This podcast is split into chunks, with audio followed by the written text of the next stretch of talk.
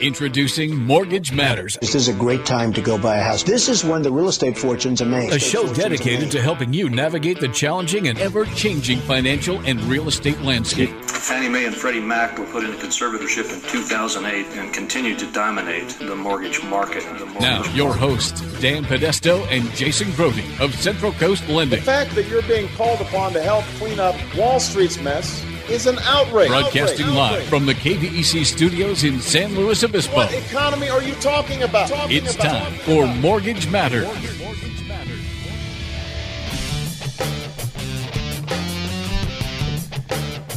Good morning, ladies and gentlemen of the Central Coast. You are joined today. Don't let that bumper fool you. You're joined today by Dan Podesto and Mike Points. That's right, we're here. We're your mortgage geeks. That's right. For. Saturday, March 10th. Getting ready for a little rain today and for the next week, right? That's what I hear. Yeah. Loving it. That's perfect because then you can't go outside, right? Right. But you can stay inside and watch March Madness. Ooh. Mm-hmm. That doesn't start till- Thursday. It does? Thursday, wow. Oh, Brackets yeah. come out Monday. All right. That'd be awesome. It's a couple of the best TV watching days of the entire year Mm-hmm. because it starts at like 9 a.m. and doesn't end until about 9 p.m. Right. And it's just exciting basketball all day long. If you love sports, yes. Right, right. Yeah. Yeah. If you're into like Real Housewives or something, this isn't the day for you. I feel like my wife forgets every year that it's all day because she's like, another game is on. I, you, you just watched two games. Yeah, it's on four different channels. There's eight games going on at once. honey. The honeydew, the honeydew list gets put off. until Diminished. Yeah. weekend. yeah. Yeah. I just got to see this one game. It's really Yeah, good. yeah, yeah. They lose. If they lose, they go home. it's like the playoffs. yeah, you're gonna you're gonna hear a theme for the next couple of weeks. I gotta watch this. If they lose, they go home. It's important. Right. right. Um, Who is Gonzaga? Cool. I didn't realize that was here so soon. That's I great. know it's already March. Yeah, It's isn't crazy. that crazy? It's nuts. St. Patrick's Day, n- not this weekend, next weekend Next already Saturday, On a yeah. Saturday. on a Saturday. Yeah, we all got to wear our green when we come into the Well, show. we're gonna be wearing green next Yeah. week. I'm going to not be here that Saturday. All right. Yeah. But Where are you going to be? I are can you going to call, be one of those I green can call people from out a on pub. the streets? I can call from one of the pubs. That's probably not a good idea.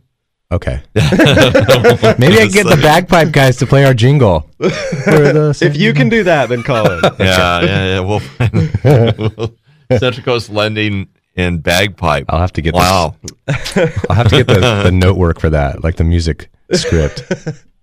we have an instrumental version. I can. I'm I'm positive I won't be calling in next week. I'm sure. Yeah. I don't. Yeah, I don't think it's a good idea. um. All right. Well. Yeah. We're. So yeah, next week's gonna be exciting. I guess I didn't. Could be. Should be. Should be. Yeah. But yeah, a lot of a lot of rain, so we need that. Not too much though. You know, nice slow, steady pace. I've would be heard it could be five days. I've rain. the the iPhone weather app says hmm. Awesome. rain all week long. Mm-hmm. Yep. My sprinklers are turned off. Yeah, my sprinklers notified me today that they will not be sprinkling. Mm-hmm. I've heard it was So supposed to be crazy. nine o'clock this morning, and so far it's nine oh nine, and I don't see anything out yeah, there. I was a little disappointed with the um the cloud cover and the color of the sky because I thought you know if it wasn't gonna rain, I might try to go take some batting practice down at Boomers. Mm-hmm. Um, but you know, I rely on technology too much, and it said Yeah. 9 a.m. Mhm. rain. Batting And, uh, practice. batting practice is one of those things you just can't do in the rain. No, it doesn't work as well. No. Baseball is not softball and baseball. It's not a not Unless a rain sport. Unless your team's good enough to have an indoor facility. Right. So, um, if I may add, as we're opening up the show here, um, I think that so much of you know we're in the middle of March. The first quarter is almost over. Uh, if you if you watch MSNBC, um, so many things have happened this year already with with volatility. CNBC, CNBC. What did I say? MSNBC. CNBC.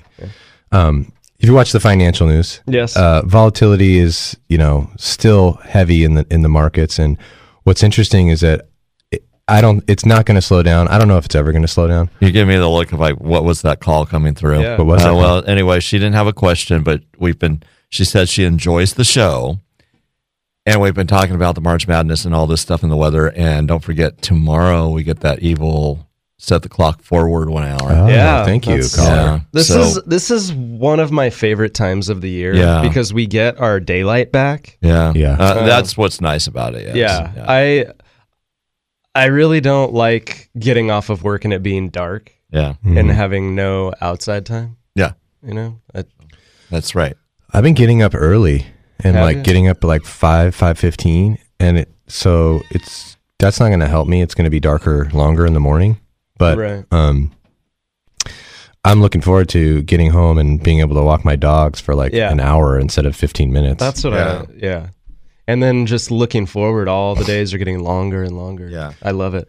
Um, I also just since we interrupted you, I'll It's okay. Continue to interrupt you, and um, Wes Burke, the uh, broker and owner of Patterson Realty, texted me to remind me that March Madness not only is the beginning of an exciting basketball tournament and right around the time of changing your clocks forward, but it's also marking the hottest house selling season of the year. This is this is that time of year when people start thinking about looking at making moves because summer's coming up, the kids will be out of school. right. Um, people start listing homes because they're past all the holidays, past all Some people are generally actually- past the wet weather, some people are getting their tax returns. They might have a little bit more money Yeah. for a down. getting past tax time, don't have that bogging you down. Yeah. Um, so yeah, this is this is an exciting time of year. Um, I bet you I- Wes would say, you know, they've already made up their mind that they're going to list their house. Now they're starting to put the logistics in order. yeah. Right. And I, he didn't say it, but I know it was implied in the message that March is amazing because Wes and I both have birthdays in March. Mm, So that's a big deal too. totally amazing. Yeah, it's amazing. Um, so just now that we've celebrated March, the greatest month of the year, And that um, our listeners know that your birthday's coming up. yeah, it is. It's at the end of the month. We can talk about the markets. Yeah, let's do that. Sorry about the interruption there. No, that's fine. I mean, half the show is us, right? We're we're the hosts. we get to do whatever we want. That's why we get up at eight thirty to get here at nine. you get up at eight thirty to get here at nine. Well, I live a block away, Yeah, that helps. conveniently. Today, my wife was like, "It's nine o'clock," and I was like, "Oh no, Dan!" And she's like, "Just kidding. It's eight o'clock." Oh man. That's really horrible, honey. uh, All so right. So anyways, anyways, start the year. Volatility is big. I think it's not going away. Um, what's interesting about volatility is that it's unpredictable, It's volatile. completely unpredictable. Um, job reports come out, crushes the expectation. 310 non-farm paying jobs, 310,000 non-farm paying jobs um, were documented in February Yeah. and the bond yield would traditionally go up, but it went the other way. So again, I, I think what why I kick off the show with this is that so much of what we're doing on a daily basis, re- reviewing markets and seeing where, where things are going, depend on multiple variables. And I think the only thing you can really do as a as a good consumer is stay stay alert with what the main indications are, which is, you know, if wages are going to start going up, I think we have inflation. If wages are not going up, you know, inflation argument becomes harder and harder to to discuss. Mm-hmm. And I think the the other news we're going to talk about from today will probably debate from both sides, right? Inflation is probably happening. Consumers are getting more confident, or you know, the tariff situation.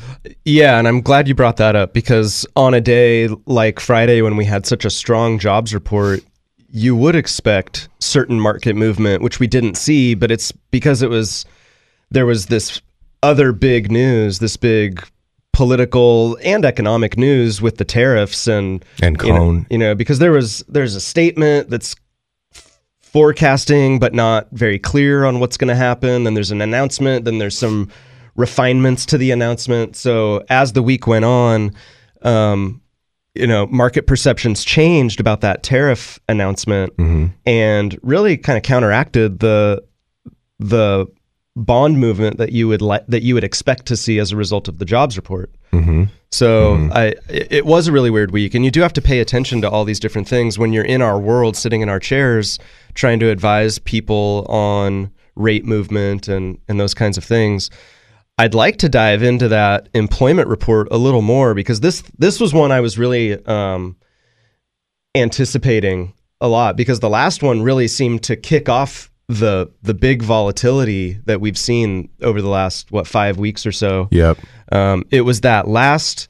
Uh, it was the report that first weekend in February, which was reporting January employment situation, um, where we saw it wasn't so much. You know, there was no change in the unemployment rate itself.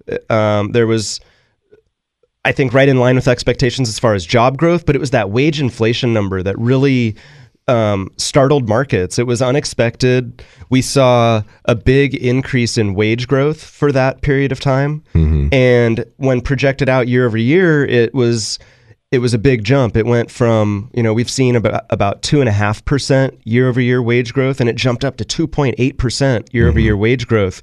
And the the thought at that time was that if that kind of wage growth continues, that we'll see the year over year number jump above 3%. And that really got this worry of inflation, of, of rapid inflation on the mind of traders and economists. And, and the markets really reacted in a volatile way. And we saw rates jump um, over the last five week period.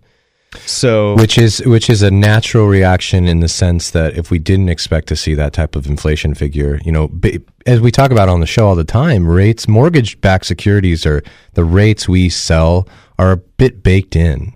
I mean, they're looking out 4 to 6 months, and when you get a figure that goes outside the deviation like this one does, yeah, I mean, you're going to see a spike, especially when you have a new Federal Reserve chairman that uses language maybe not inappropriately, but just in a way that that backs up this, you know, um, inflationary or consumer confidence um, dollars coming back into households. Mm-hmm. It's going to drive up prices. But what I think is interesting, we talked. What I kind of set the table for Dan in the beginning of the show is that we're going to have examples today to, argue from both sides. I mean, I think a tariff is a big, it's a big move for the president's plan that he laid out when he ran for office, when he got office. He's, he wants to do this. His administration wants to do this. But then we see his lead economic advisor, after he makes it happen, resign. I mean, that's a situation where now we have a major, what could be a headwind on pricing locally in, in domestic pricing where if we don't have other products coming in, why does our, why does our local or domestic manufacturer have to be competitive, right? So costs of goods might start going up, and we're getting into a bit more of a microeconomic discussion, but yeah, the tariff thing's pretty interesting. Um, it's got a long tail on it. Yeah, I I wanted to finish up here with the employment stuff a little bit, just to kind of tie it all up. Where I think w- why we saw on Friday the bond move the way it did. Please. what we saw, you know, we saw very strong jobs numbers as far as jobs added. You had mentioned it was what 310, 310, three, I, I saw 313, but well above expect expectations for number of jobs added in the month. Right. Saw very strong with the construction sector. I think it was over 60,000 jobs added in construction. Um, 50,000 in retail. fifty thousand in retail. We saw uh, we saw thirty thousand in manufacturing. Just very very strong numbers, and I think it was like the 89th straight month of job gains, which is a record. Um, and so so that was a very strong number. So for the last three months, we've been averaging two hundred and forty two thousand jobs added per month. That's mm-hmm. very strong, mm-hmm. up from 2017's year long average of 182,000 jobs added. Mm-hmm. So, really, this, which is odd for this time of the recovery odd. cycle. Very odd. You know, when you when you get towards the end of a recovery, you would start to expect that we're reaching full employment. Especially, I mean, the unemployment rate's at 4.1 percent, And so you would expect that you'd start to see job creation wane a little bit here at the tail end of a recovery, but we're actually seeing acceleration, which is really unusual. And we're seeing a lot of people, the unemployment rate, again, in this report didn't change, and it had a lot to do with more people entering the job force. Uh, the um, so The population. You know, yeah, you just you think you're at this point in this recovery cycle where everyone who wants a job is actively pursuing one, and you're and unemployment is reaching a, a normal or low point here. So you're starting to expect that okay, we're we're at a full employment situation. We should start to see wage growth occur. We saw that last month. I was really wondering if we were going to see that trend continue, but now we're seeing hey, there's more people that had removed themselves from the job search that now have re-entered the labor force, and so there, maybe there's still a little more. Um, more to go to reach a true full employment. And so we did see the wage portion of this report come back down to what we've seen over the last you know 18 24 months or so which is back down to that two and a half i think this one was a 2.6 year over year uh, level of wage growth so it seems that maybe last month was just a little bit of a a little bit of an aberration maybe I don't see it something to keep our continue. I don't see it continuing, especially in the sectors. Maybe construction. You know, um, as a member of the Home Builders Association locally, we find that there's so there's such a lack of apprentices and skilled construction workers. Also, retail can't keep up at that clip. I mean, it just can't. Uh, because even though there's going to be more people spending with more dollars in, in the market if they get increases in their wages, like you talked about, I mean, retail is, it just can't keep up at this clip. I think it's a weird anomaly. I'm glad to see it. I also think baked into this number is something that I could argue, but I don't have a lot of facts on just yet is that our elderly class is getting older and didn't save enough. And they got, they might have to go back to work. I mean, I see a lot of, I've been starting to do more reverse mortgages and I see a lot of people that are above the age of 62 that have part-time jobs. well and whether it's a savings issue or just that the hit that was Right. taken from that last economic downturn. Yeah, they're It's to fill a void of assets they thought they would have, but don't. yeah. So it is. A, it's a very interesting labor market that we're in right now, and it's kind of hard because we're expecting certain things, but it doesn't. I don't know. There's just been some unexpected events too. So what we saw this week was there's still people who are out looking for jobs. There's still employers wanting to hire them. They hire. There was a lot of hiring that went on. Um, and wages are still kind of in you know they're growing but they're still in that that frustratingly low lower area of wage growth we do want to see the wage growth pick up because i think that's where we're going to start to see this economy really begin to take off you know we've we've recovered um, We get white hot. yeah, right? but yeah, we're not we're not entering that that you know robust economy. I don't quite think yet until we see more wage growth. And so I, I as a result, what we saw was bond traders backed off a little bit on their inflation expectations. We saw that through through the trade um, activity, through the the movement in bond yields, and so that led to a little bit of relief in mortgage pricing this week, which which was nice. You know, we've had a pretty tough five week run, and it was nice to see things kind of ease back a little bit.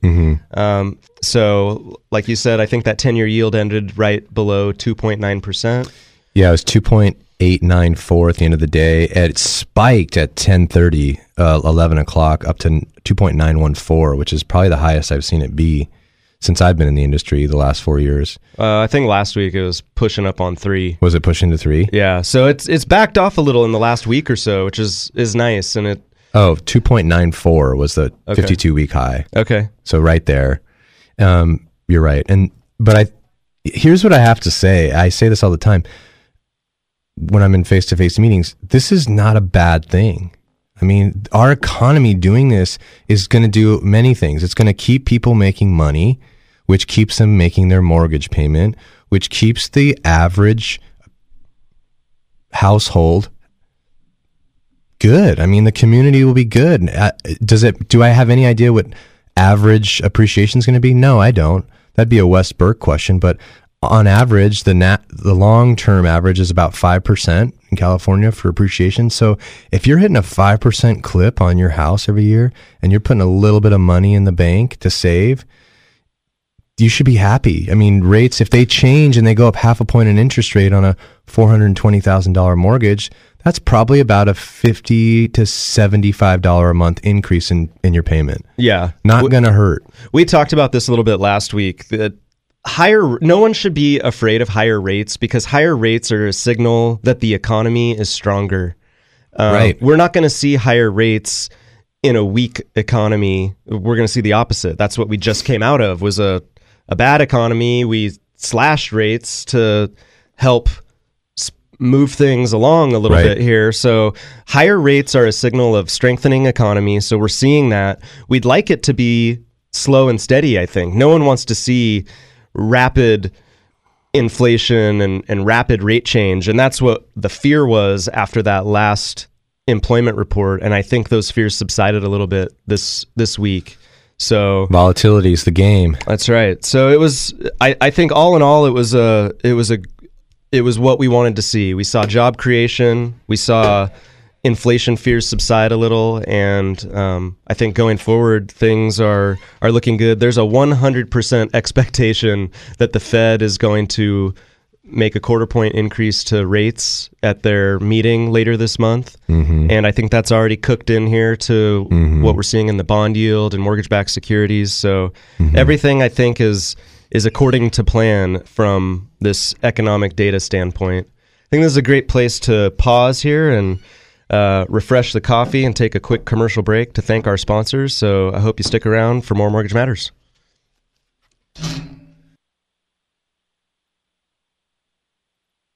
Zero or 800 549 5832. Hi, this is Jason Grody of Central Coast Lending. The most critical part of buying a home is getting pre approved for a mortgage. Pre approved buyers are taken more seriously, enjoy a less stressful transaction, and close faster with no last minute surprises. Before you meet with a realtor, step one is to get pre approved. Just call 543 Loan. Central Coast Lending is an equal housing lender. California BRA number 018-39608. DBO number 6054783. MLS number 328358. We're the mortgage experts on the Central Coast. Central Coast Lending. For those of us who live here on the Central Coast, we know this is a unique place to have a home. And for over 30 years, Patterson Realty has been a vital part of San Luis Obispo County. Patterson professionals have led the way in real estate by adapting to new market conditions to make sales happen. What they offer is the quality of their people, agents working just for you. Get the experts at Patterson Realty on your side. Experience the Patterson difference. Call 544 8662 or online at pattersonrealty.com.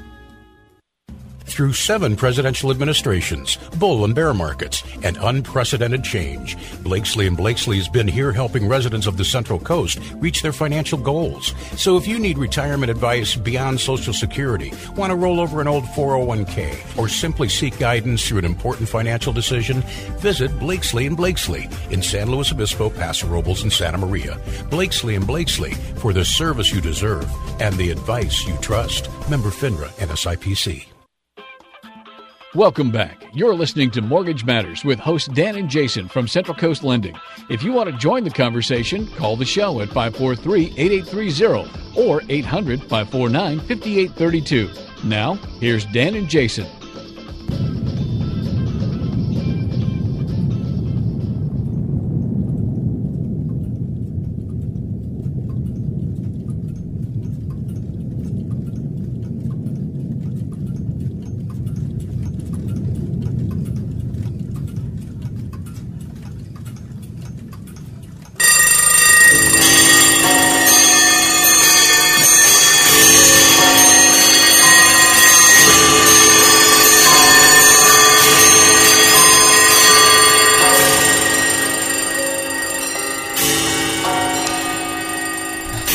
Another great reminder for us.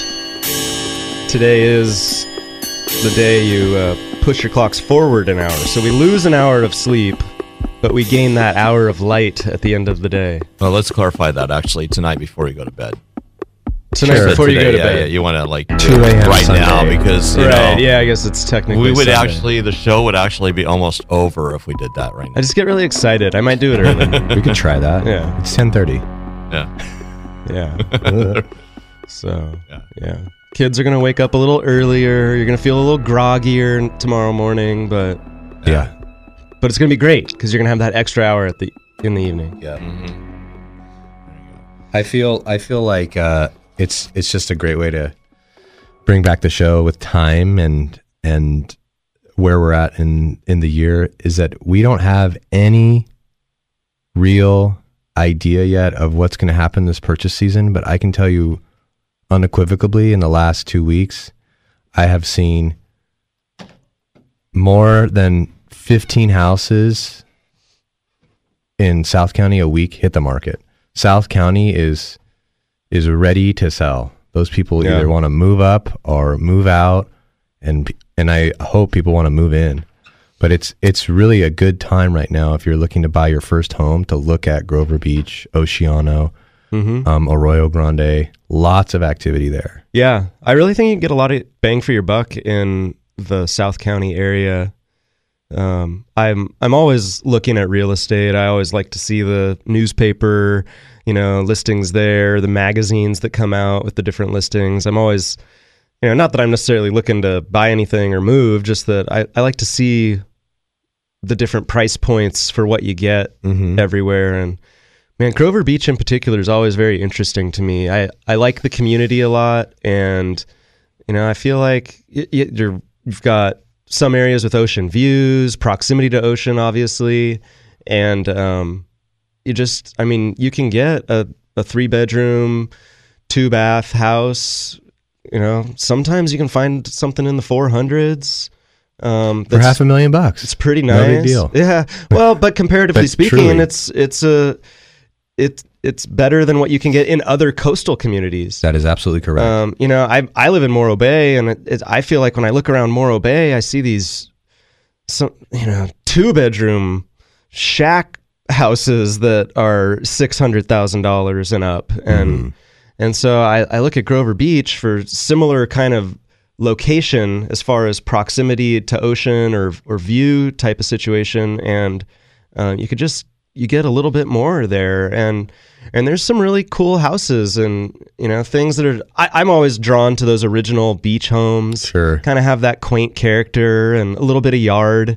You know, I don't like the zero lot line stuff where there's no yard and you know it's a it's a box maxing out the lot line kind of thing. That's not really my style. yeah. So I and you can find that stuff in Grover Beach. Things that need a little bit of TLC to bring them up to to the condition you like. But that you know that's the kind of thing I'm always attracted to, and I I see those opportunities. Arroyo Grande is a little more pricey, um, but you know again you can you can find some cool stuff there. Absolutely. So yeah, I really like that South County community, and for a first-time homebuyer, I think it's if you want to be in a coastal community, I think there's a lot of opportunity there. Tons, tons. and I think Oceano is a good long term play. We can talk about a product that I like for those areas in the second hour, the home ready product, the renovation loan product for those Sure. beach houses you talk about that start out at 838,000. sorry, 838 square feet. Okay. Yeah. right. Um, yeah, yeah, that's great. I, I think those rehab loans really have a good place around here where you have aging, um, aging homes that are that original beach home that need a little, need a little improvement Yeah. to bring them up to modern times. Um, Right. But you know, it's hard to fit it into the budget. And where are you going to come up with the cash to do that? I mean, remodeling is not an it, that's an expensive venture. Even if you're doing the simplest of remodels, things are more expensive than you think. Yeah, the average renovation is last in 2016 charted average over all of them was thirty three thousand eight hundred dollars. Hmm. Not terrible, but who knows what that was? Yeah. Um, the average renovation requires one room, like a kitchen, bathroom, or bedroom, to be fully remodeled. If you do the kitchen, it's thirty grand, no questions Uh, asked. easily. no questions asked. Yeah. But I think what I'll get into in the second hour is that it, it's there's a lot of strategy as to where you do these loans in our county. a city like Grover Beach is really interested in getting a facelift right now. If you go through there, the roads are different. The mayor's doing some great stuff there. Mhm. Um, they're really trying to revitalize the image of some of those streets right off of Grand Avenue. I was going to say I live in Arroyo Grande and I drive down through the southern part of Grover a lot, Mhm. and a lot of those streets are under reconstruction right now. Almost all of them actually. Yep. And so um, it's good, and and I think um, once they get the the gas and the water lines taken care of on uh, like 12th Street and El Camino and stuff, I think they're they're looking at doing those too. So Cool. Um, so they're doing actually the infrastructure, from what I know, um, on the streets, and then um, they're also going and doing the smart thing and doing the water lines and all that stuff before they rebuild the streets. Yeah, good. So, um, so it's it's it's uh, they're actually doing a lot of work in Grover. Mhm. It's actually That's commendable. There you go. It's good to see. You know, I've I've kind of seen something similar going on in Los Osos with that sewer project, and now that that all that infrastructure's in place, they're starting to put in sidewalks and curb and gutter and thing. I mean, they're simple things, right? You don't really think too much about it, um, but it really spruces up a neighborhood. It makes it Absolutely. look complete. You know, it makes it walkable. Um, it, it makes it safer. I feel like, and to get those those walking paths, sidewalks, whatever it is, and and I've seen the same thing going on in Grover Beach, and it really cleans up a neighborhood. In Morro Bay, they've spent a lot of time in the last couple of years um, focusing on repaving the the streets, which have been so neglected, and you know streets that I thought were just kind of junky streets. All they did was repave the road and you know give it a new layer of asphalt, and it um, all of a sudden I'm like, man, this is a nice nice neighborhood here. I really Mhm. like this. And what's different? Ah, all it is is the street. They filled in the potholes. You know, it all of a sudden changes the whole character for me a little bit. Um, Yeah. so I all the these infrastructure projects I think really go a long way towards the um, appeal of of neighborhoods and making it feel like a safe um, a safe place for families to have their kids you know riding bikes in the street and doing that kind of thing. So I, it I'm glad to hear that that's going on down there and and same thing on the north coast. Yeah, it, it they've been doing quite a bit of work, and I have the unfortunate part of part of I have to drive across part of Grover Grover streets to get into my street. So because I live in Arroyo Grande, but you know the the main road comes in off of Grover. So um, so it's kind of nice to see that though, because it's nice to see the concerted effort to actually improve all that. Mhm. Sure. So mhm. Sure. yeah, and they they're, they're really working on it. So. So a function of real estate owners' property taxes at work. Yeah, there we go. Nice to see it spending locally, huh? Yes. Um, so yeah, in the next hour, we'll talk a little bit more about the opportunities to buy a, a fixer-upper home and, and rehab it a little bit. There's some changes coming. There's also some changes that we'll discuss next hour about mortgage insurance for people for certain segment of buyers. Um, Yeah. that some changes just announced this week that kind of rocked us a little bit. We had to comb through our our um, applicants and and see if anyone was going to be affected by this because it is affecting people. So we'll talk about that a little bit more next hour. Um, as far as activity here, now that we've been reminded that March Madness kicks off home buying season, Thank you, Wes. um, we uh, we have. I mean, I I pay a lot of attention to application activity at our company, and what we saw all last year, 2017, was kind of started out the year slow, and it built all year long, even through the holiday season when we typically see things slow down, and we haven't had that end of year lull that we normally experience. We had a brief lull. We had about a two week lull, which was the beginning of February um, as far as funding activity goes. And but other than that, it's it's been I've seen continued growth in application activity, and um, I think as we enter this home buying season, it's just going to pick up. It seems like there is a lot of motivation from from home owners who have maybe been on the fence about whether or not to sell their property. I think it's it's pretty clear now to everyone that that real estate values are are at a at a high point here. And so if you've at all been thinking about selling, that now's a really good time to list property And there are a lot of people. Let me tell you, from the application side, there's a lot of people who want to buy homes right now. Um, they're they're worried that with all this appreciation that's occurred over the last six, eight, ten years, that the window for them is closing a little bit, and so they want to they want to buy a home and get their foot in the door, get their little piece of real estate before the opportunity passes them.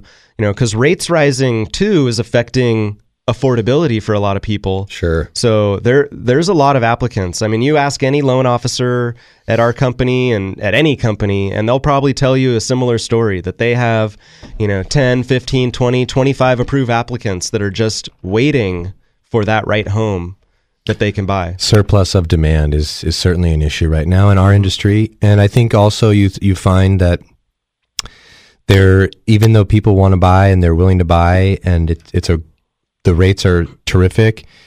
Sometimes they fall in these, you know, they want their housing payment to be X. Let's say twenty two hundred a month. They don't want it to be more than that, but in order to go out and get a five hundred thousand dollar home with five percent down, you've got to pay almost three grand a month.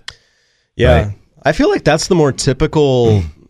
monthly payment I see, especially with a a first time buyer where, you know, down payment is an issue where they're looking at a minimum down or a 10% down, even a 20% down with the the way home prices are. Um, when you factor in property taxes and homeowners insurance and if if it's less than 20% down a mortgage insurance payment, I see a lot of three thousand dollar a month payments, and I, f- I feel like that's becoming the new normal in um, San Luis Obispo County real estate. So that's kind of the the benchmark that you need to think about when when you're contemplating purchasing is is how to cover a three thousand dollar a month payment. Right. I think that's that's the norm. And there's many ways to do that too, right? There's, um, I mean, the average person. Let's say you're renting right now, and maybe you're engaged, and you're thinking, I need to get, we need to get a house together. Um, having a roommate for the first couple of years is not a problem.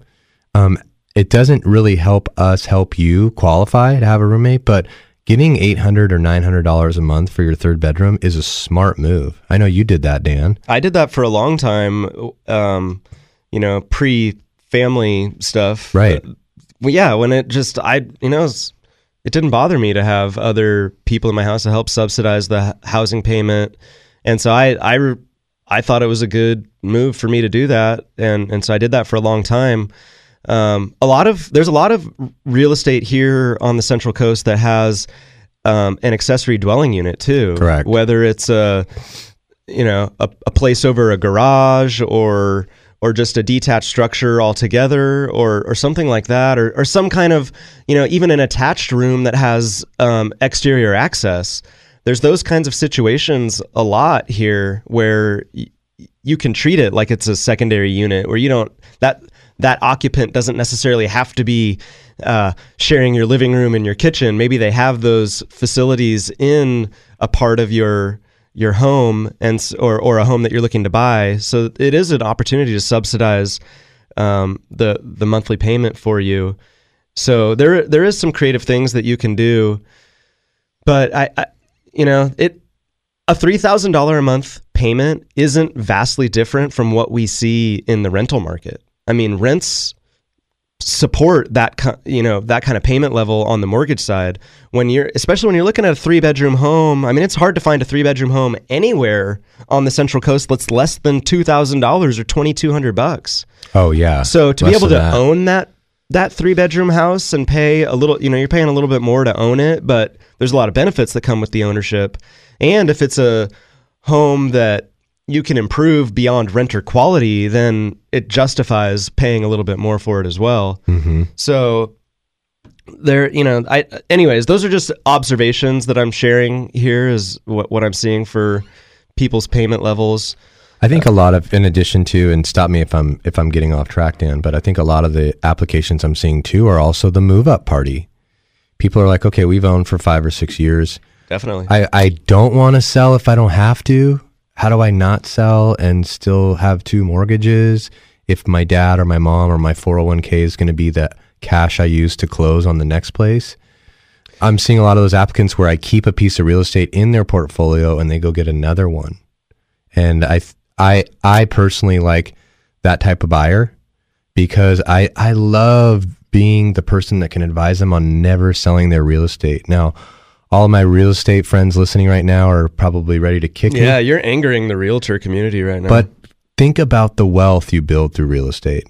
And if you can keep someone making your payment sure and get another house that that suits your needs better, Definitely. If, you can tolerate the uh, landlord experience and you have the income to weather any any you know changeover, any slower times, any repairs, because those things in- inevitably come too, then definitely. I'm always a big advocate of of real estate as a way to build wealth.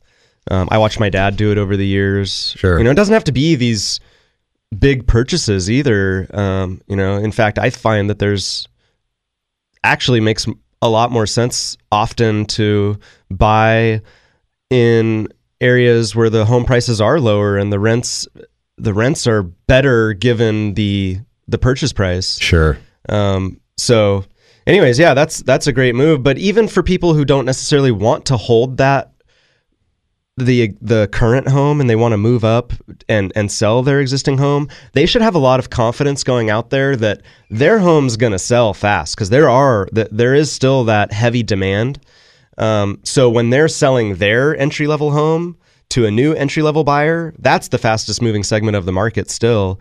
Um, so that move up buyer can have a lot of confidence that they can go out, they can find that right property, and then when they do find it, they can list their home for sale and get that thing sold. Maybe they have to make an offer that's a little longer, 45 days, to accommodate the 30 day transaction on the home they're selling.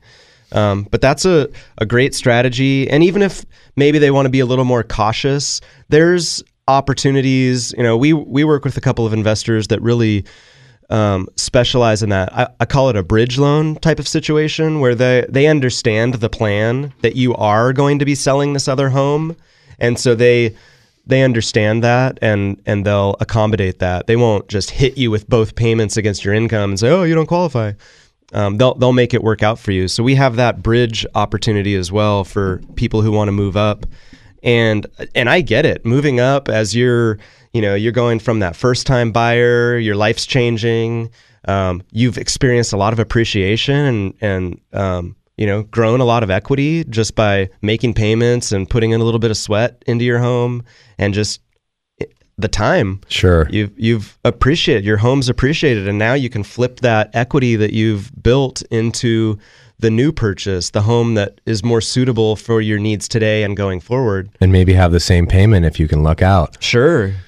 But I think the loan you were talking about with the, the bridge loan, Dan, was that the cross collateralization loan? There's cross collateral where you're actually getting a short term loan that encumbers two parcels. Okay. Or there's um, you're still only encumbering the the parcel to be purchased, but they'll the our investor will actually allow us to assume a rent that you would receive should, should the worst case happen, right? Should you not be able to sell that home you're moving away from, we know what it would rent for. So they'll allow you to to qualify with that even though you're not planning on renting it. Got it. So there's a couple different ways to look at it. Um, it's a short-term solution. It's something that you would have in place for maybe six months or so. Right. But it it gets the job done for you. That strategy does not apply for all loan programs. It's just for, Right. yeah. So, like sometimes if you're in an FHA loan, let's say, your loan officer or myself, I would advise you that you do have to get a lease signed. You do have to get a security deposit for us to show what that rent would be before we close on your next house. Yeah, you have to actually walk out that rental Yeah. Situation. It's a little bit more stress to your life, but that's why you have a pre approval with us beforehand so that you can make your offer accordingly. Don't give yourself 25, 30 days to get this done. You know, tell the other seller that you're not going to need a contingent transaction where you don't need funds from your current primary to close, but I do need an extra 2 weeks to get a uh, you know, a tenant. And I think a lot of listing agents would appreciate that up front. Okay. 45 days will work for us if you promised and you show me assets that you can close without your house selling.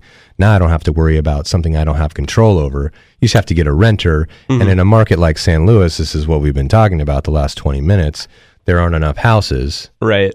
Yeah, it's a very competitive market here, so we have to employ these different strategies quite often. It it would be a different conversation if everybody who was wanting to buy a move up home could qualify with three or four mortgage payments and no rental income. You know, it'd be easy. We You mean if they just came in and told us what their income was? yeah, I make twenty thousand dollars a month, and I can easily, you know, foot. I can easily easily qualify with this payment and the new payment. You know, th- then we're not having to be as strategic. But that's not the reality for a lot of people, and so we do end up having a lot of strategic conversations with how to make this work and what the plan will be. So that's part of that free pre-approval process. One thing I wanted to say, just circling back to the application activity, Sure. was in addition to applications increasing steadily over the last 18 months, it's also been changing. Um, early last year, when activity was a little bit lower than it is today, it was also heavily weighted in refinance activity. So, not only are we seeing application activity as a whole pick up, we're seeing the purchase application activity really pick up. That's really um, accelerating. And uh, because the last year, beginning of la- this time last year, I would have been t- talking to you about our application activity is about 60% refi, 40% purchase.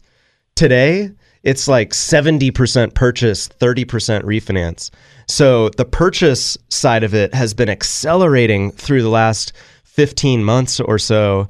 And that just tells you how many people are out there ready to buy, wanting to buy real estate. So again, the message here is that um, if you have any inkling of selling your home, there's there's a lot of qualified buyers out there right now just waiting for you. And and this is the the beginning of that home buying season. I expect to see this summer a lot of purchase activity. A ton. And don't forget, at the end of this year, early next year, you're going to have some of those new developments opening up their models to actually enter and close. So Mhm. for the people that own existing homes thinking of listing, you're going to have to start competing with the brand new home that's listed. You know, which is is not necessarily a headwind, but more competition. There's going to be more supply than there has been. There's still a lot of demand that will easily I don't think it's going to balance the equilibrium. No, it's not gonna it's not gonna swing it into a supply an oversupply of homes I at think all. I think that it's, It's just, going to give a lot of lot of different choices, which is what buyers want. I mean, that's really been the thing that's kind of strangled this market for the last so many years. Is just lack of choices, right? Yep. Because this whole buying experience is about um, just ruling things out. You know, it's hard to ever find the perfect home that checks all your boxes, but it's ruling out the things that are your non-negotiables. And so when you are limited in your choices and that you have certain non-negotiables, sometimes it eliminates all the choices. Yep. And so that's the market that we've been facing. So to have a, some new construction come on, to have some existing homes come on, um, it really it expands the choices. It allows people to to settle on on the home that's right for them today. Um, a couple weeks ago, I saw some a couple of the housing reports came out, and what was really interesting to me was, you know, they break it down by region. They divide it into the the north, or I think it's like the northeast, the south, the central area, and then the west. And in the west, new home activity was really rapid. It was like a 30% increase in new home sales activity, which was completely different than the rest of the country. So here in the west where where I feel like we've really been hampered with s- supply issues for so long, we're finally seeing it. And we're even seeing it locally here with a lot of these projects that have been talked about and are finally grounds breaking. Yep. And I know over by your house, you Righetti have Ranch. What, Rige- Righetti Ranch, Where which- Orcutt meets Yeah. Tank Farm. Yeah, they're starting to do all that site work now, Mhm. and um, They're doing the um, the improvements to the infrastructure, so the, the Yeah. road leading into the development. so it's not going to be long before we start seeing, you know, skeletal houses out there, and right. and you know the the makings of of a real occupiable structure. So that's going to be exciting out there in that area. Mhm. That area of San Luis Obispo is really growing, um, and and so there's going to be some new homes out there. You know, I know. Um, there's some new projects in the South County area. Yes, there's Trillium in, in Grover Beach near Mhm. Figueroa Mountain and that Pole Plaza. That's been going for what feels like almost a year now.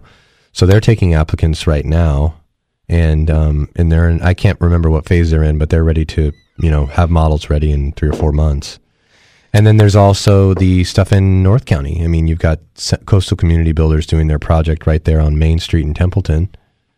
Um, and I'm starting to see and sit down with developers that are doing infill projects, Dan. So you've got smaller builders, if you will, working with a developer and investor that's building a 13 unit project, you know, something within an area that just had vacant land not used properly, or they were able to get the zoning redone and Yeah. it doesn't have to be commercial anymore. Smarter, denser use of, of a community. We're just finishing up a project up in the San Miguel area where we were the preferred lender. It was, uh, I think, Jazzy Town was the builder, um, but that was a, a really cool project to be a part of, and and we saw a lot of a lot of um, you know nice new homes. It was a smaller project, Mhm. but we we were doing a lot of VA lending and uh, even USDA lending up in that area and putting a lot of first time buyers into homes there. That same builder, I know it's a little outside of our area, but they have a couple projects coming on up in the uh, King City and Salinas areas. Um, so, you know, I know I know there are people here that live in the North County and then um, commute up to those areas. So And if you live in Nipomo, um, Shea Homes is opening up and completing their affordable housing section of Trilogy. So uh, we're helping them out with some of those houses because it's not, there's a combination of loans taking place. There's a county second that goes into place based on a price point that the, the builder has to sell the house for. And we're helping Shea Homes move those products and finance them for borrowers. Um, I want to say there's I want to say there's 12, but there might be as many as 15 units going in there, and um, they're taking applicants starting right now. very cool. Yeah, So somehow we stumbled into just giving you a the the full landscape of all the new home construction that's going on on the Central Coast. it's time, right? And that's yeah, why we got the clock going. It really is. This is this is the kickoff of home buying season. Like we said, there's a lot of people who are applying to buy a home right now.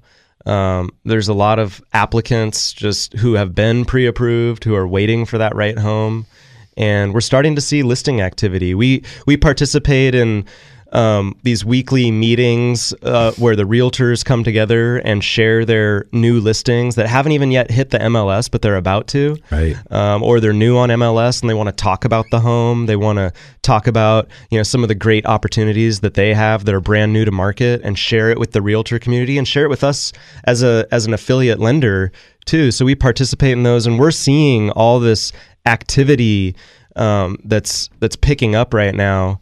So it's it's an exciting time of year for us. I really do think that this purchase season is going to be one of the best in recent memory. And so I'm excited. I'm really excited. And rates are likely to remain at this level. You know, we're not going to see crazy changes in interest rates. It's like I said. I mean, the dollar. We got to look at the dollar amount change. When we come back from the second hour, though, we'll talk about picking up a fixer upper, either in a purchase or if you've got a house you want to remodel yourself and stay in because you love the neighborhood, and why move up when you can build up, I guess you could say. And we want to give some of our borrowers a warning about what's happening with private mortgage insurance and how that can affect them. Yeah, just a little bit of change in in the mortgage insurance market, the appetite. You know, it, it'll be a good discussion for next weekend because I think it's it's a sign of you know we're not entering a mortgage. There's a worry I think for a while for me where the mortgage market really got tight, got really conservative there for a while, and then we've always heard the pendulum's going to swing back the other way. Yeah. but there's still balance there. There's Checks. still there's still people thinking about the risks in mortgage and not getting too carried away with loose guidelines. So we're we're we haven't swung back too far the other way. Um, we are getting the the crooked finger here and and getting ready to I go out. accidentally dumped out the music, so we got 10 seconds here. Sorry about that. that's all right. Um, so yeah, we're we're getting forced out into the top of the hour break. We'll be back to talk more about a little bit of economic news, talk about some uh, some rehab loan programs to buy that fixer upper you're interested in, and some more mortgage news as well. So we're really looking forward to uh, next hour. You're listening to Mortgage Matters on KVEC News Talk 920. If you missed any part of the show, log on to centralcoastlending.com for archived shows and more. Now, back to your hosts, Dan and Jason from Central Coast Lending.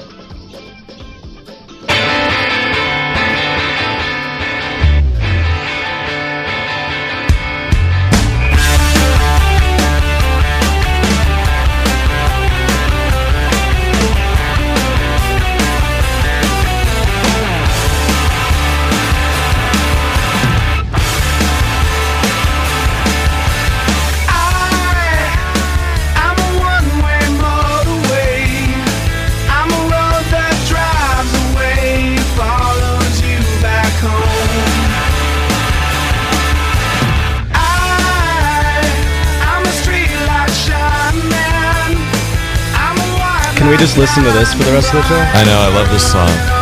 Yeah. I think we got the hook coming here. I'd really like to There it see is. them.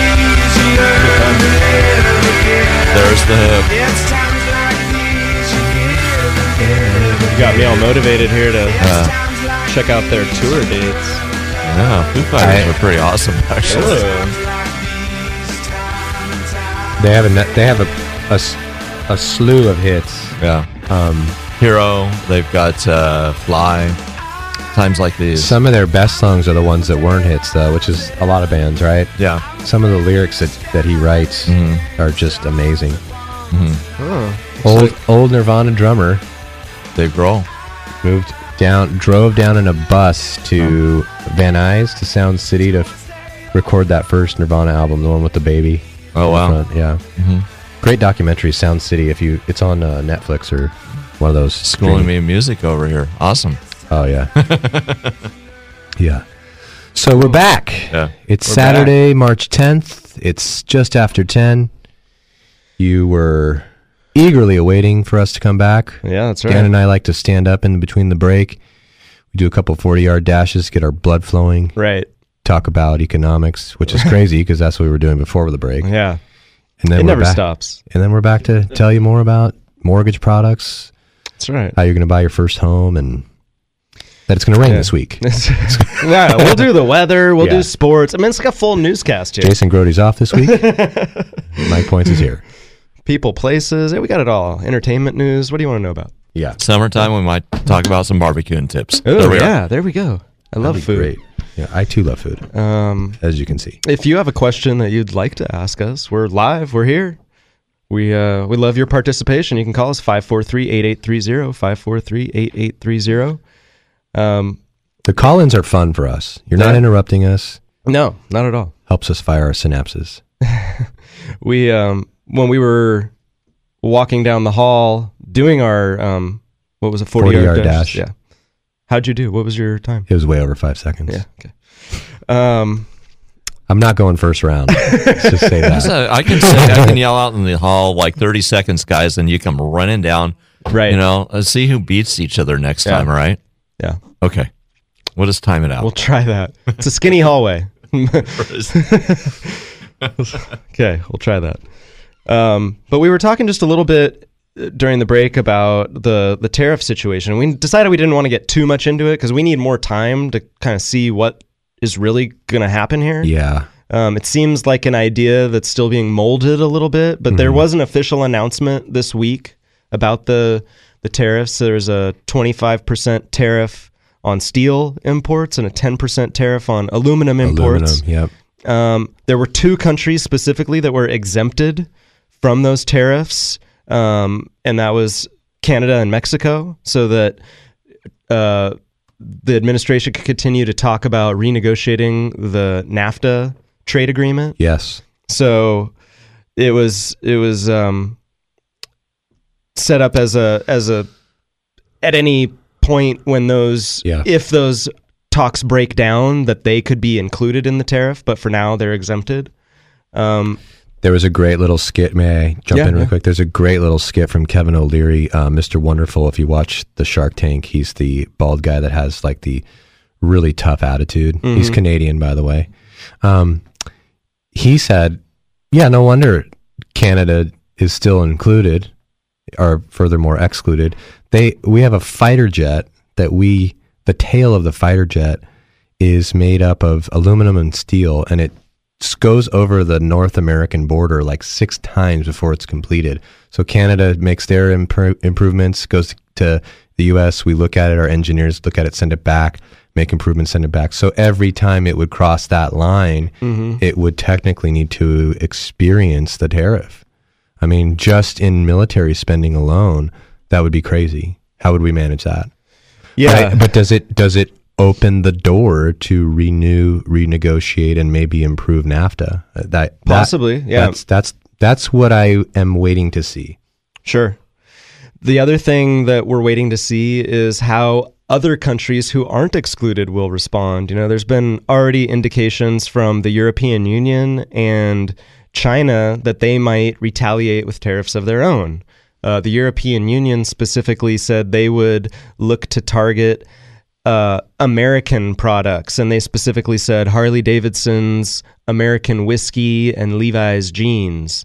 Um, so you know now we're going outside of even this this steel and The aluminum, actual this product. metals industry. Yeah, we're Yeah. going into all kinds of other products here that might be affected. But you know, I, I don't know. I mean, it, it might be right, but have you ever tried to buy clothes in Europe? Uh, they are expensive. I haven't. They are expensive, So- and so, um, Yeah, I mean, it might could just be a lot of like- posturing. It could Yeah. be, you know, the the feathers flying. Mhm. Um, but it'll, th- th- and this is why we want to wait to see Yeah. how Yeah, I mean- actual economic numbers could potentially be affected. Yeah. Um, you know, maybe it's nothing. Maybe, maybe this is just a good opportunity for leverage for a renegotiation of a trade agreement. Maybe it does impact um, exports. I don't know. There's there's a lot of talk both ways. So I, I, nothing against what you're wearing, Dan, but I I tried to buy a shirt like what you're wearing Mhm. in in England one time. This is about ten years ago. On sale was hundred dollars. I was like, I'm not buying that shirt. Well, Dan does wear nice clothes. You know, I mean, So- you know, and it's it's a just flannel it was from J. Crew. Yeah. Yeah. and it was just ex- it was expensive. it was just you know, it's just like so their clothes are already expensive. So I don't know why would they put a tariff on clothes for their own people. I think have to pay the tax, you know. it it's different every every um you know every continent's different. There's a lot of over there. it- There are a bunch of different nations. You know, there's all types of tariff going on. The issue with the U.S. potentially the issue with the U.S. is that it's not so much that we get more jobs now because we don't have to buy you know Chinese steel. We can build it here. It's that if like Dan was saying, what if they stop buying our vegetables? What if they stop buying our produce? I mean, so much of our agricultural product leaves this nation because we do it so well. When we've got the climate, we've got the longitude, latitude, we've got the farmers, we've got the system. Mhm. We can't eat all this stuff ourselves. It's going Right. to happen to farmer income.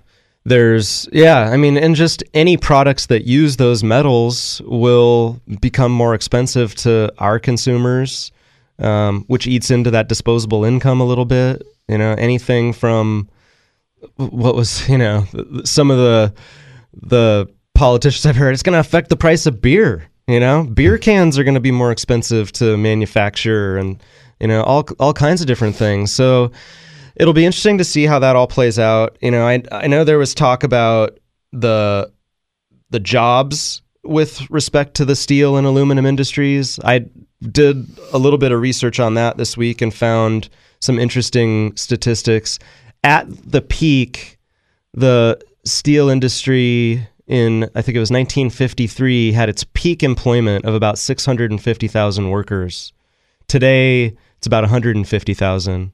So it's definitely a lot less than what it was then, but it was it was never a huge population of people that worked in the those industries, the manufacturing of steel and aluminum Sure. and stuff like that. So you know, from a job creation standpoint, I don't know that that's that should be the end goal here because I there you know a lot of the the job change the employment change in those industries has a lot to do with technology too it takes a lot less people to smelt steel today than it did back then Mhm. um, you know now it's there's a lot more automation and stuff like that Mhm. so you know I, I there's there's that concern you know, if there is retaliation that does truly affect our other industries, you know, how many jobs could be affected in a negative way as a result of that? Right. Yet to be seen, yet to know if it's really something that will affect the other jobs that rely on, you know, buying cheaper steel and aluminum or not, or, or then these other industries that could potentially be affected just simply from retaliation. It's going to be a major part of the news cycle going Yeah. forward. Watch consumer confidence and how Yeah. that affects the Dow. And, and if, it does pull through to higher prices, then you'll we want to watch consumer confidence. We want to watch um, savings rates of consumers. We want to watch um, a good point. GDP. So those are things that we'll be looking for going forward. If those things are affected in a negative way, we could start to see the Hesitation. yeah, we could start to see Fed the Fed back off on interest rate hikes, which you know, I mean that's that's great if you want to borrow money, if you want to buy a home, if you're in the mortgage business. Yeah, we like to see low rates. It's always good for business, but um, it could. I think the big worry is any any headwinds to uh, the economic growth and recovery that we're continuing to see and that we want to see.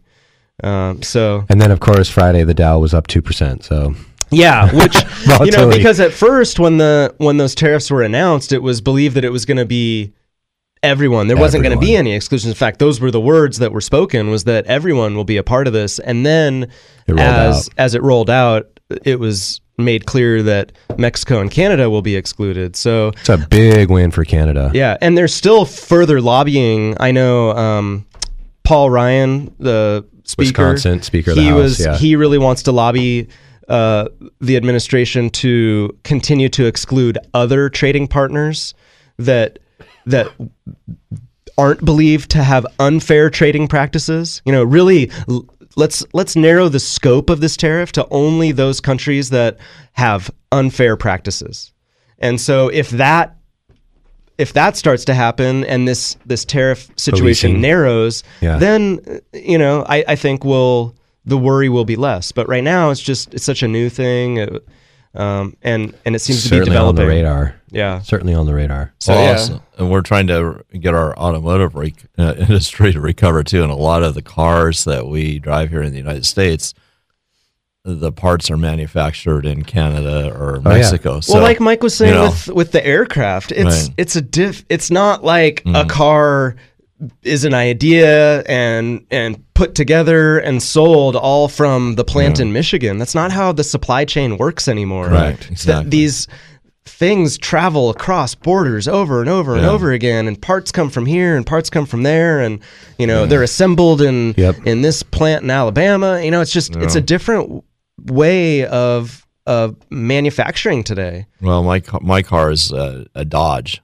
so it's just like you know an American company, Sure. Chrysler, Yeah. but Daimler Chrysler, but But they also own it's a- Mercedes, yeah, yeah. and then and then the final assembly point was somewhere in Canada. yeah So you know it goes back and forth across the you know the border. So yeah you know, so- shoot or sue- well, I don't think we want to shoot ourselves in the feet that way. Right. So we have this this interesting policy change, which, as you said, led to the resignation of um, Cohn. Gary Cohn, Gary who Cohn. was the architect of the tax cut Job policy. Yeah. So um, now we have this other gentleman, and I his name's escaping me at the moment, but he's the architect of this tariff policy, who's now seems to have the the ear in favor of the president. So it'll be interesting to see if other economic policies change too. So we just have to keep our close eye on it. Um, you know, part of the show is being aware of things that are affecting uh, the economy, which could potentially affect real estate